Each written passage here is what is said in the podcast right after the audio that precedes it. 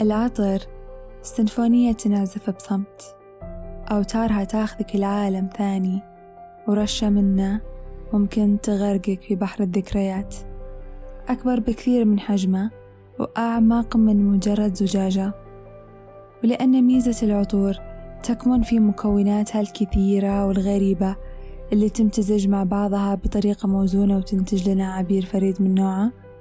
جت فكرة هذا البودكاست. اللي راح أحكي فيه عن التطوع بمواضيع المختلفة والمتشعبة لأن التطوع بشكل كبير يعتمد على امتزاج الخبرات تكاتف المجتمع عشان تكون الحياة أفضل. ومثل ما لكل عطر حكاية وراء كل مبادرة تطوعية حكاية. أنا عبير عبد العزيز هذا بودكاست عطر